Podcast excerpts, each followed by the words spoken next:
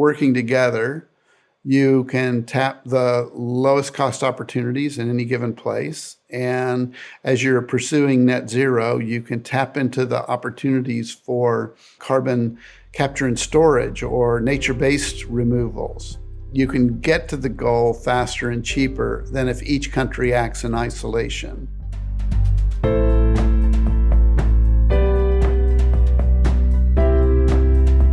Welcome to Sustainability Leaders.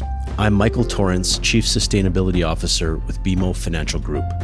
On this show, we will talk with leading sustainability practitioners from the corporate, investor, academic, and NGO communities to explore how this rapidly evolving field of sustainability is impacting global investment, business practices, and our world. The views expressed here are those of the participants and not those of Bank of Montreal, its affiliates, or subsidiaries.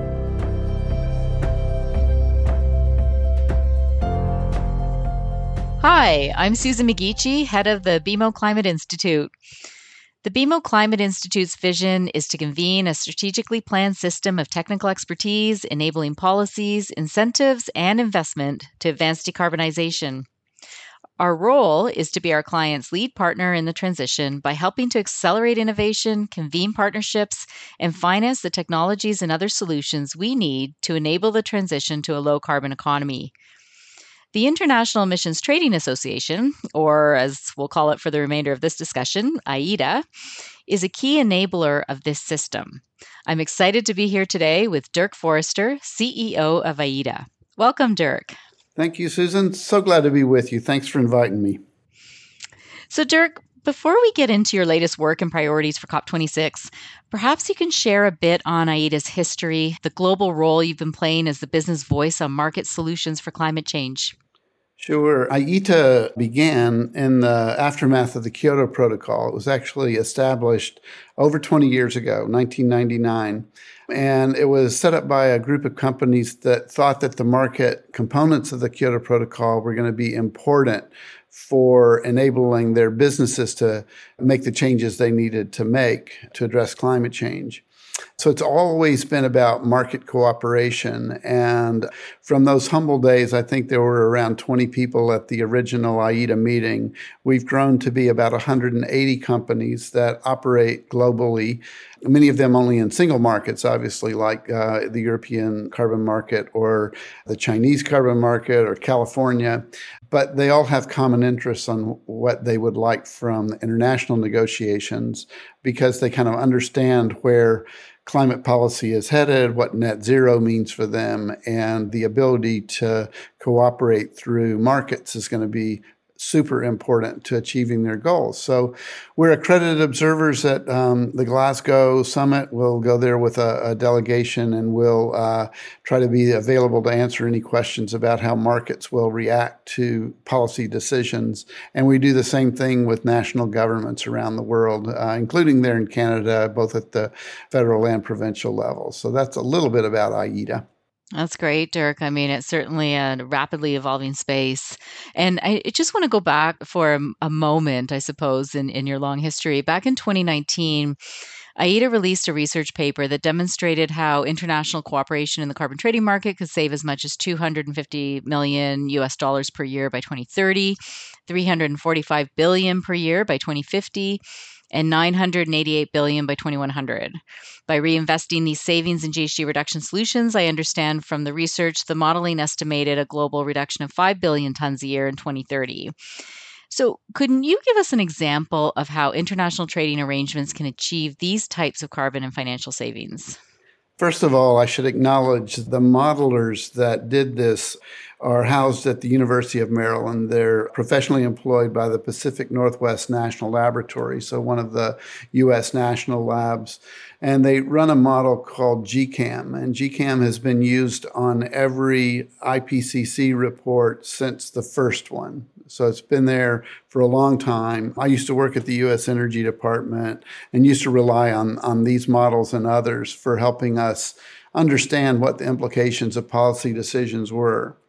So the modelers, uh, as they as, as they looked at this, found that because everybody has a different starting point on climate change, their mitigation opportunities and costs vary widely. And that's part of the reason that many of the, the targets they've taken vary widely. And if you plot those out and take them forward to say if they continue on that trajectory out till the end of the century, what would they accomplish? You get a kind of a spaghetti diagram because they all have different cost curves. So it doesn't take a, a, genius, although these guys might be geniuses, but to figure out that if you allow them to cooperate and instead of a spaghetti chart, you have a single line, a, a market converging price, that it's going to be cheaper for some of them and others of them are going to make money. So that that uh, analysis you pointed to, and they've done quite a number of runs, and they've actually inspired a lot of other economic modelers to tune up to do this as well. And they all kind of find similar results, and and, and it actually kind of confirms what I think we would think in terms of just normal human nature that working together you can tap the lowest cost opportunities in any given place. And as you're pursuing net zero, you can tap into the opportunities for carbon capture and storage or nature based removals. You can get to the goal faster and cheaper than if each country acts in isolation. So that's that's kind of what the models show, and, and probably the most dramatic type of change in my mind is not everybody has tropical forests that have the capability of both saving emissions from stopping deforestation, but also sequestering huge amounts of carbon. And not everybody has great underground reservoirs. So, what the, the modeling shows is that cooperation through the channels offered in Article 6 of the Paris Agreement, in other words, linked carbon markets, can drive investment to the places where they can do the most good at any given point in time. So you get a much more rational economic outcome. So, you've just published phase two of this modeling work, which now looks at global and regional trading dynamics and, and investment flows in a net zero world. What are the biggest takeaways from this analysis? Well, this time we, we tried to put a, a net zero frame on it and tried to squeeze the models to produce an outcome that could give us uh, as close to one and a half degrees as possible. And what we learned is, say, three big lessons, at least for me. One is, again, maybe a no brainer to some of your listeners, and that is the longer you wait, the harder it is. Because the model uses a global atmospheric budget, right? Just like it has a, an ability to uh, simulate that global carbon budget that is thought to be equivalent to either two degrees or one and a half degrees. And if you use up too much of it at the front end, you get really squeezed at the back end. So the sooner you start, the better. The second thing that I think it taught us was, uh, again, a timing lesson. We have some big emitters out there, some big countries that haven't actually announced what year they would hope to get to net zero.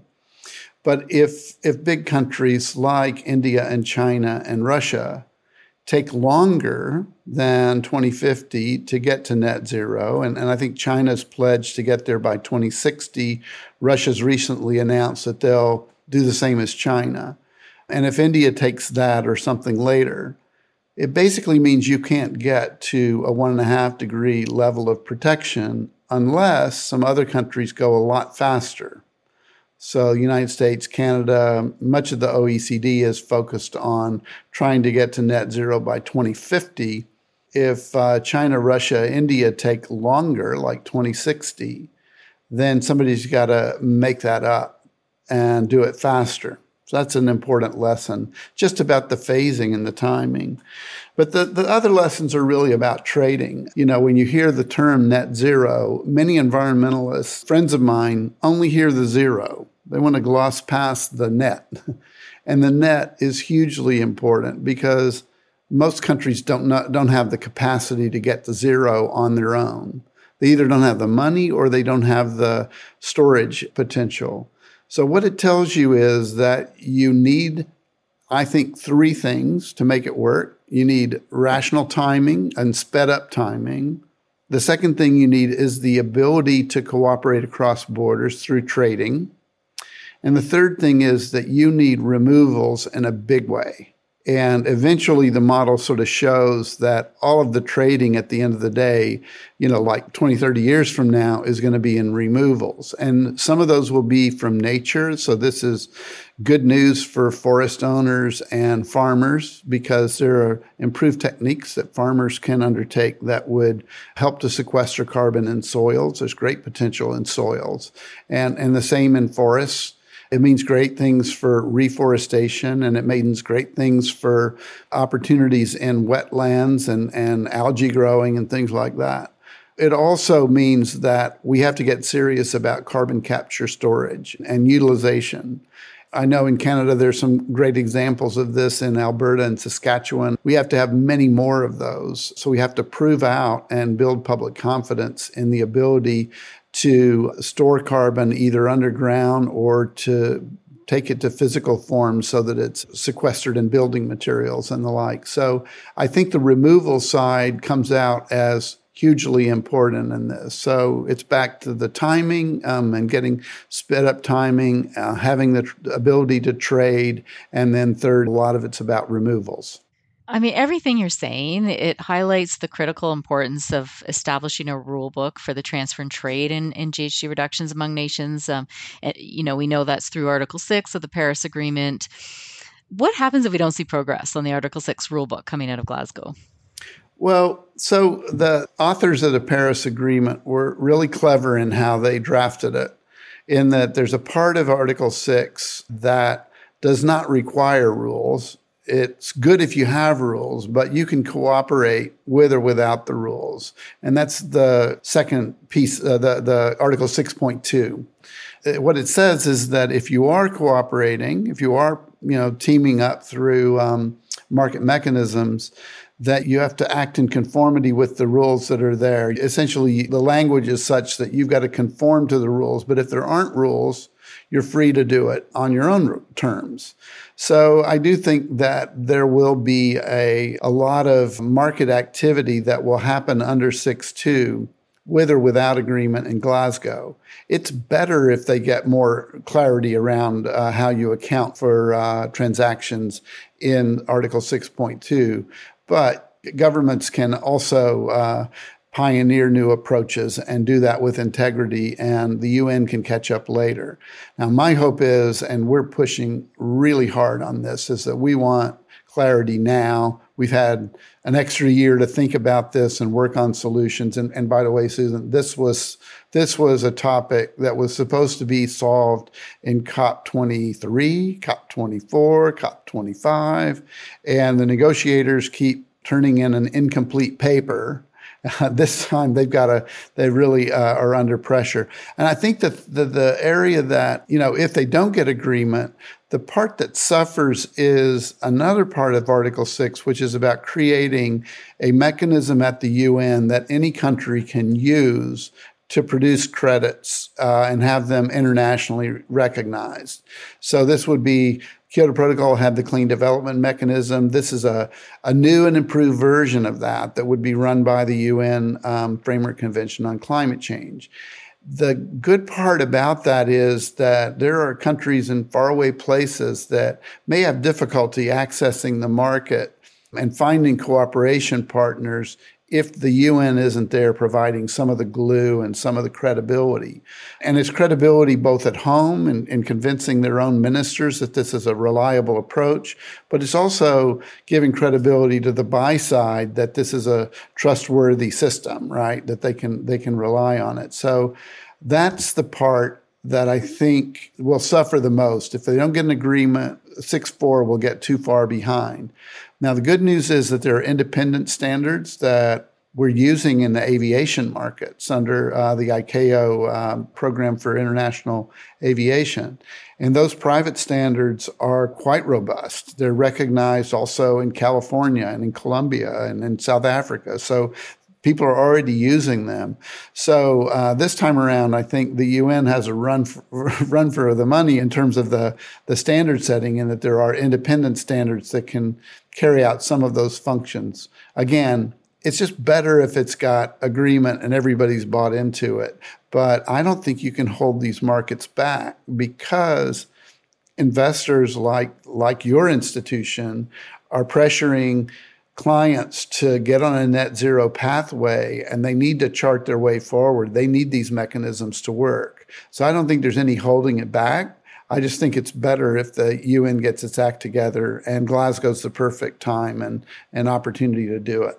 That's well said, Dirk. I actually want to stay on the issue of credibility for a second. Uh, you know, the Carbon Pricing Leadership Coalition appears to be leaning toward a, a hierarchy of carbon credits that prioritize some credits, such as carbon removals, over others, such as reductions and avoidance. And then, of course, we also have the Science Based Targets Initiative, which doesn't recognize the use of offsets and science based reduction targets. Can you speak to the growing credibility concerns from that perspective in these markets and, and how you believe these concerns will affect the structuring of a global trading system?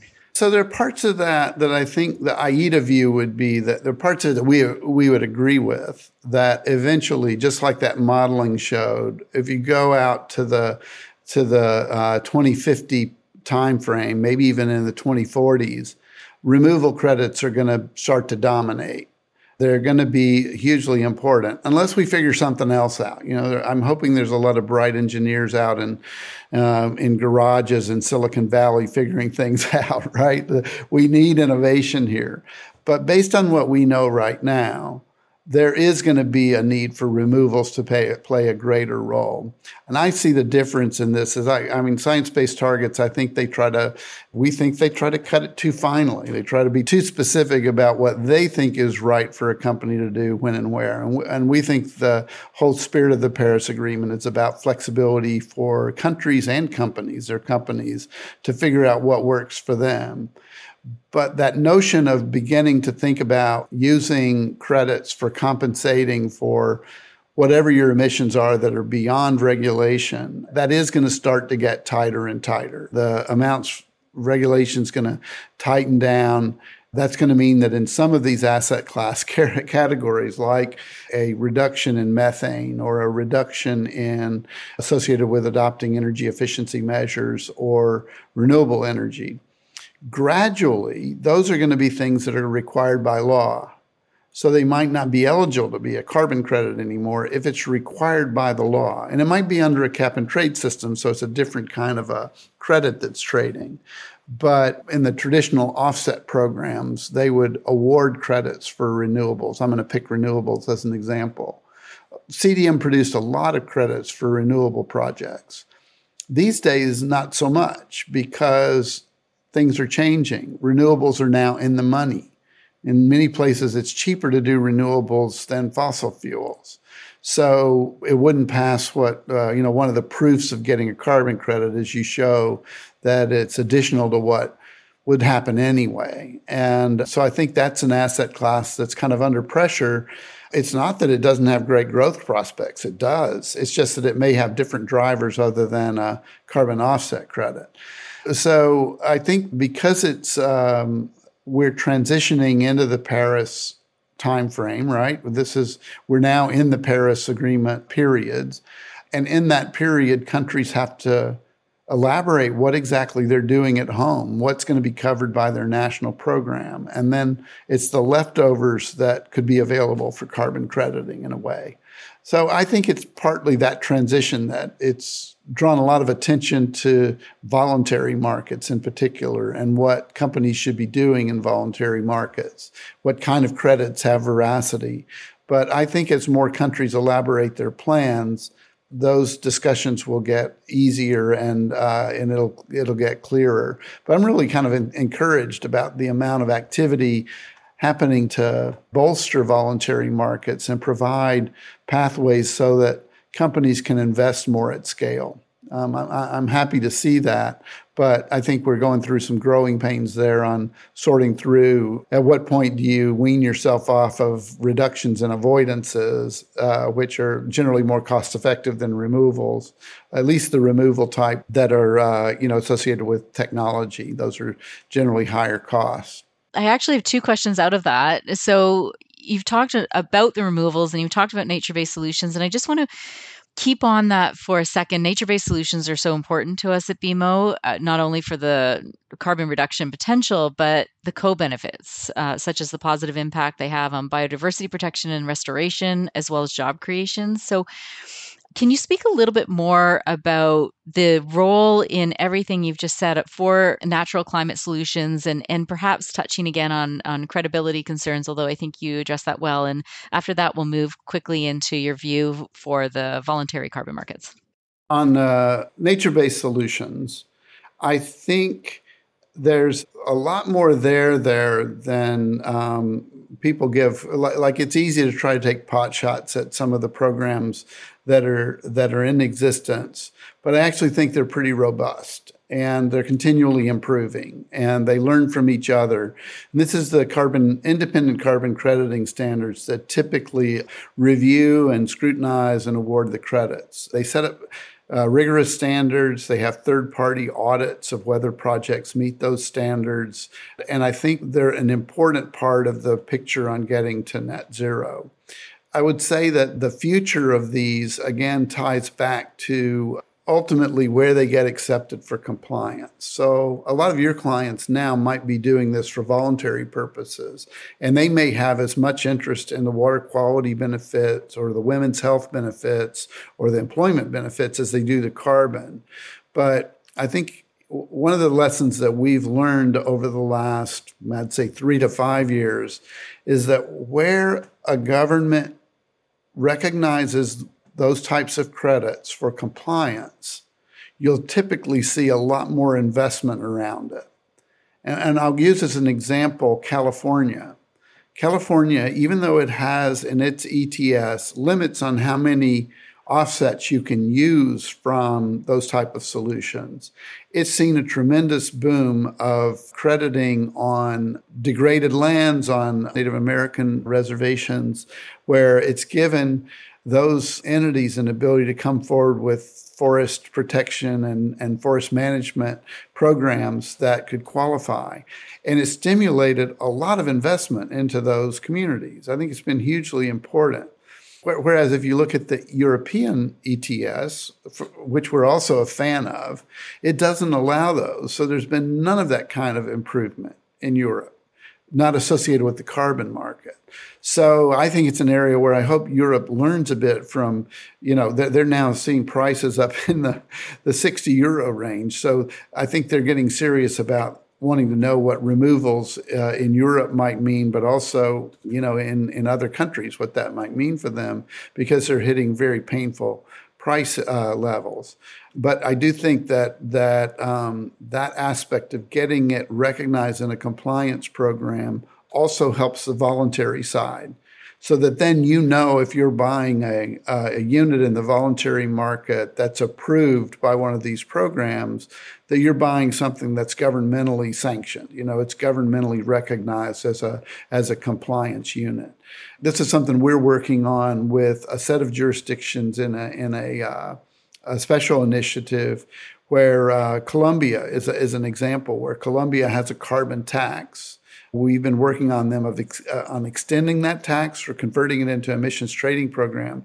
But what they already allow is that in in compliance with the tax, you're allowed to tender a certain number of credits, including forestry credits. And again, it stimulated an enormous amount of economic activity in poor rural areas that you know otherwise wouldn't have been a part of the climate game necessarily. And and uh, they're they're um, uh, really benefiting. I guess what i'm getting at is this is important. It needs to expand in the voluntary markets but one of the enablers of it will be if compliance markets start to increasingly recognize. And i'd say the places to watch are South Africa and Chile and uh, Singapore and um, and very possibly Indonesia as places that may have compliance systems that recognize these type of forest offsets. And so for the voluntary markets, what's your view there in terms of their growth? I know we were hearing a lot about the task force for scaling voluntary carbon markets and I believe IETA is is playing a role in that initiative. So, you know, what's what's the role of that initiative? What's the role of IETA there and and where do you see the market going in the next five, ten years? Voluntary market, it's been growing the last couple of years substantially, but it's still tiny in the grand scheme of things because this year would be uh, if if the trends hold they'll finally reach a billion dollars in value right? And so i remember working back in the kyoto era on single CDM projects that were a billion in value, right? So there's, and of course, these are lower price, the volumes are bigger than that.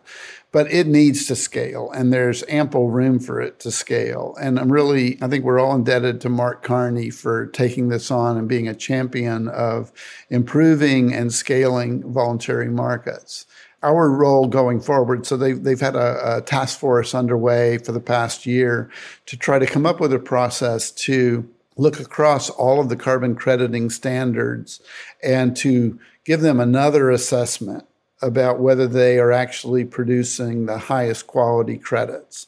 And that's being established now. We're involved in running the secretariat for it, but the British Standards Institute is going to be developing the sort of the review process for scrutinizing the existing standards. And hopefully it'll if there are soft spots in any of those programs it's going to identify them and hopefully they'll all improve and we'll continue this effort and improvement. But um, I think Carney's hope is that instead of maybe growing by uh, double or triple, that it scales up 15 fold over the next very few years. So that will involve getting enough public confidence in it and getting the trade trading instruments improved so that large financial institutions can lean into it and, and uh, provide investments at scale. Now, I know a lot of financial institutions, they don't trade commodities like they used to, let's put it that way. So the actual purchase of the offsets may be modest for them, but there's a lot of pressure that they can apply on their clients who, who do emit carbon that may be viable purchasers, but also I think a vital role for investing in the underlying projects because once you have a forward curve and it's maybe it's exchange traded, that's a hope for these things. If they get standardized enough to trade on exchange that can build a lot of confidence in the financial sector that you can see a forward curve. You can kind of, I mean, you don't have to look at IETA's uh, modeling projections of what it might be. You can look at a real forward curve in a market and, and get a sense of that. And I, I think that's going to be uh, ultimately wh- where a lot of the importance of that, that new initiative is. I agree. It's a significant opportunity for financial institutions. And, you know, maybe Dirk, I'll leave you with a last question that is a big issue for BMO and very much related, but more focused on those internationally transferred mitigation outcomes that we were talking about in Article 6. Can these ITMO agreements benefit corporations in addition to state players? And if so, how would multinational companies operating in GHG intensive industries participate in that system? Well, I mean, that's certainly our vision is that, I mean, countries can use Article 6 and participate in these these trades of ITMOs. That's that's an internationally transferred mitigation outcome, which is what's referenced as uh, kind of maybe it's kind of the accounting term that they're going to use in the Paris Agreement. It can be done at a sovereign level, but I think in many many market economies that responsibility is going to be devolved to entities that are emitting carbon. And so a lot of your clients that emit carbon are going to need these credits. And you may emerge as a supplier of those, and you will be able to. I mean, Article 6 is like one part of the Paris Agreement where the private sector role is expressly uh, noted, right? There's a, a recognition that the private sector is going to be deeply engaged in it.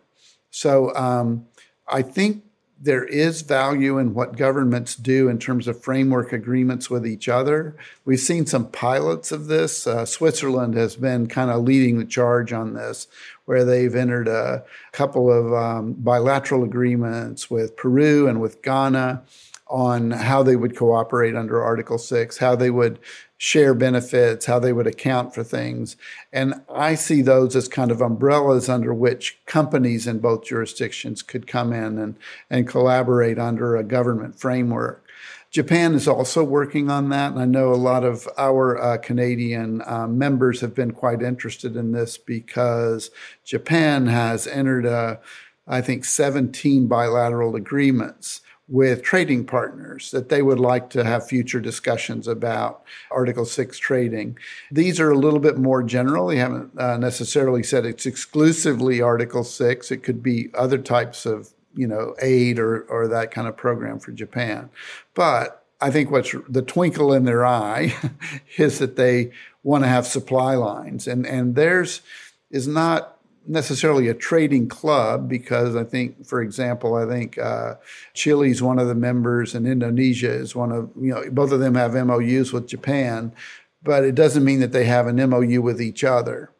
So I think it's it's kind of more of a hub and spoke model, if you if you will, with Japan at the center and these supply lines with others. But I think after Glasgow, you'll start to see more of these governmental frameworks emerge one of the things that we're interested in is if you look at what it would take for everybody to follow the Japanese path and have bilateral agreements with everybody they want to trade with, it can get really complex. And a country like Brazil or Indonesia or the Congo that are rich in forestry assets, they might end up having to service 50 agreements and would be a lot cleaner and simpler if there was a club they could join. And this goes back to the famous economic research that Professor Nordhaus did at Yale about the importance of having clubs that maybe, you know, it's not necessarily the whole Paris Agreement as a club, it's subsets. And inside those subsets, you can have carrots and sticks that create strong trade relationships and that, that, reinforce climate goals. So I think that may be a model that that people find attractive. Um, I look at it and say, well, the EU ETS is a club, right? That's 27 countries that are collaborating in a single carbon market, and they have the same price. The, so the competitiveness effects are are blunted because a cement industry in Germany faces the same price as their neighbors in France or their neighbors in Spain. And I think uh, North America is going to need that ultimately if we're really going to get you know take this problem on and deal with it seriously. So North America, we're lucky that Quebec and California have an operating model that we can all learn from, where they're their markets are tied together and uh, works really well. And again, the industries in those jurisdictions are exposed to the same price. But I think that's where the future is, in, in seeing more of these collaborative arrangements that involve kind of a cluster of countries that are uh, bound together in achieving their Paris goals jointly. So we'll see, but I think that's where the the future is. And once those frameworks are there, the companies it's a lot more straightforward for the companies. But in voluntary markets, we'll see companies I think pioneering ahead of the governments on those things and building a lot of the commercial instruments that are going to be needed so that they'll become allies in getting the governments to complete the frameworks. That's a great uh, summary and wrap up of the whole discussion, Dirk. Thank you so much. Thank you for joining me to share your expertise on the environmental drivers and social and economic opportunities associated with environmental markets. And, you know, importantly, the practical actions that can be taken to increase liquidity. And thank you to our listeners. Stay tuned to learn more about how climate change intersects our social and financial systems as we continue to share perspectives from climate action leaders before, during, and after COP26.